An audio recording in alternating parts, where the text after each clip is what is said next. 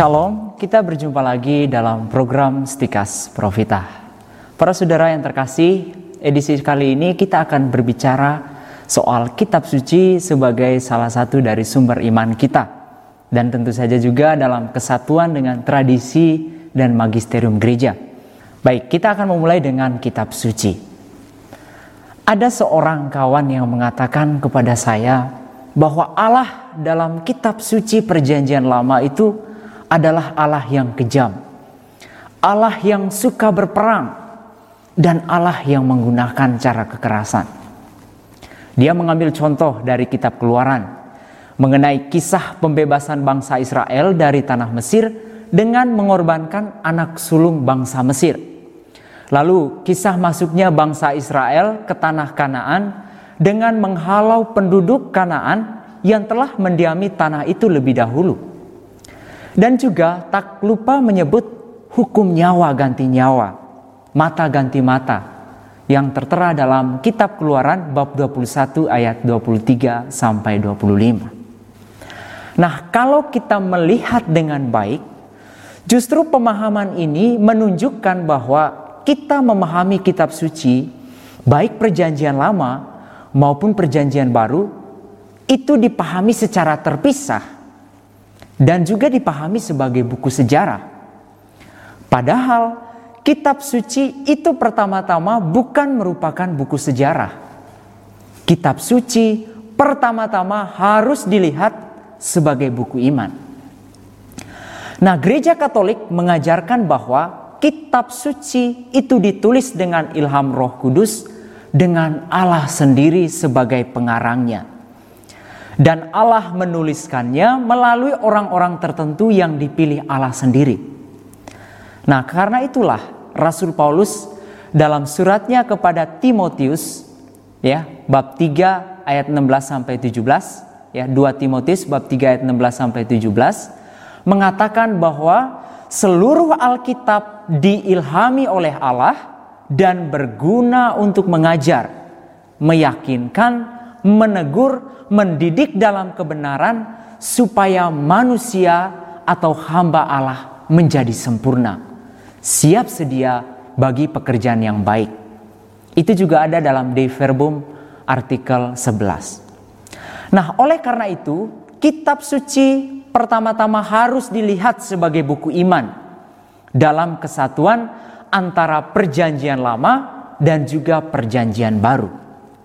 Santo Agustinus mengatakan demikian, bahwa perjanjian baru itu tersembunyi dalam perjanjian lama dan perjanjian lama terbuka dalam perjanjian baru. Anda bandingkan juga dalam De Verbum artikel 16. Nah, mari kita lihat. Sebagai buku iman, kitab suci tidak lain merupakan pernyataan kasih Allah pada manusia secara bertahap berdasarkan situasi, kondisi, dan cara berpikir manusia sesuai dengan zamannya, agar manusia dapat memahami maksud Allah. Lalu, apa maksud Allah ini? Maksud dan tujuan Allah tidak lain adalah mempersiapkan manusia untuk menerima kepenuhan pewahyuan Allah dalam diri Yesus Kristus. Tuhan Yesus, Allah adalah Sang Sabda yang menjadi manusia. Dia Allah yang diutus Bapa sebagai manusia bagi manusia untuk menyelesaikan karya penyelamatan Bapa surgawi. Sehingga kalau kita memandang Tuhan Yesus itu berarti memandang Bapa. Atau dengan kata lain, Yesus Kristus adalah wajah Allah yang tidak kelihatan. Maka tidak mengherankan bila dalam kisah pembebasan bangsa Israel dari tanah Mesir dan juga masuknya tanah Kanaan itu terjadi dalam situasi perang. Karena pada tahap itu, pada zaman itu, pada umumnya keselamatan Allah dipahami sebagai kemenangan dalam medan pertempuran. Dan kemenangan itu terjadi karena campur tangan Allah yang membela bangsa Israel dari penindasan musuh. Nah, untuk lebih jelasnya, mari kita lihat satu persatu antara Perjanjian Lama dan juga Perjanjian Baru.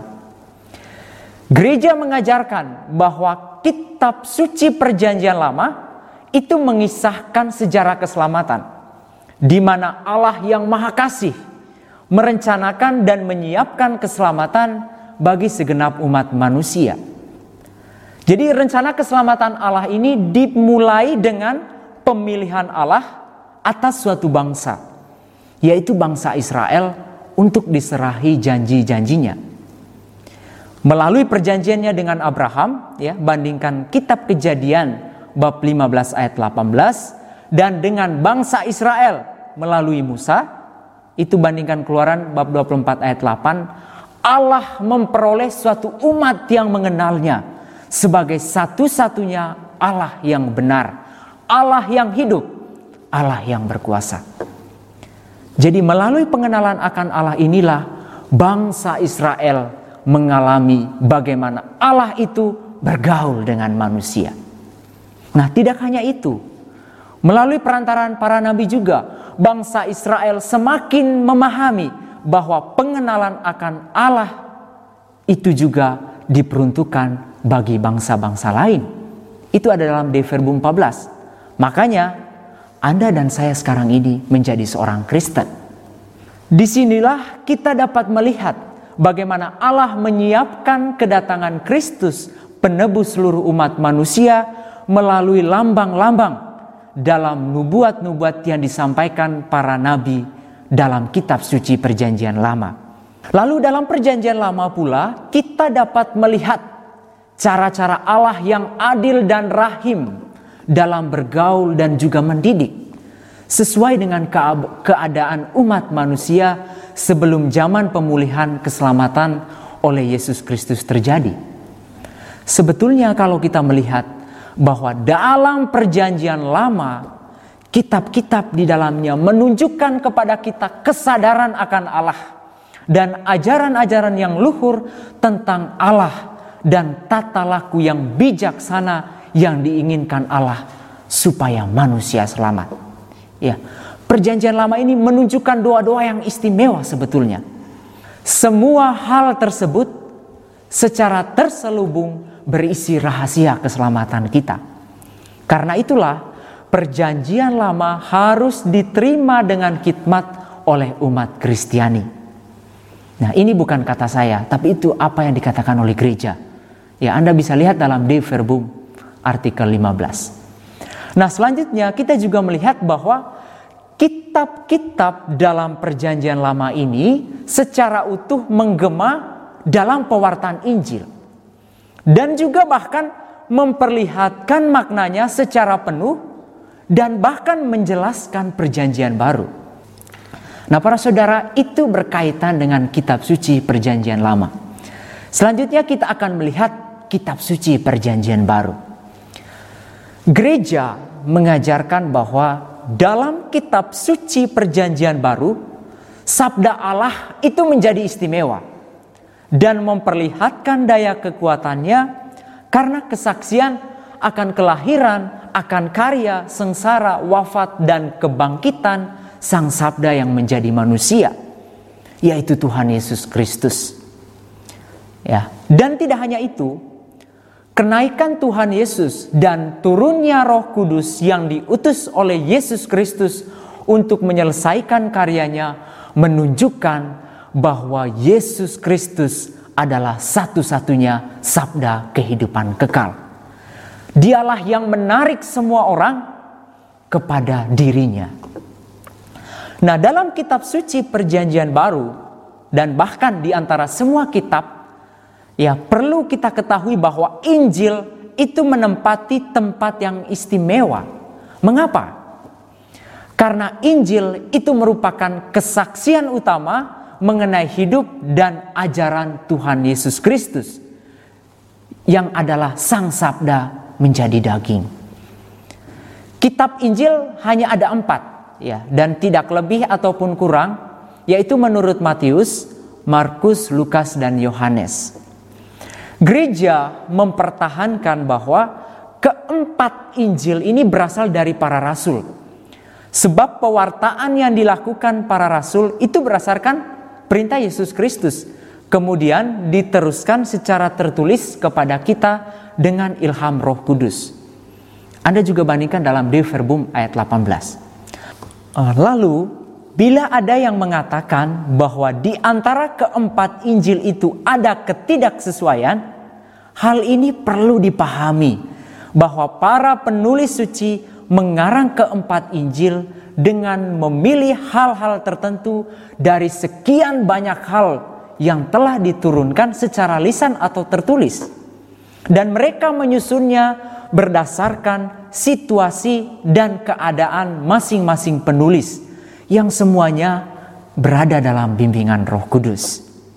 Maka tidak mengherankan bila beberapa hal itu disusun dalam sebuah uraian dengan mempertimbangkan situasi gereja pada waktu itu.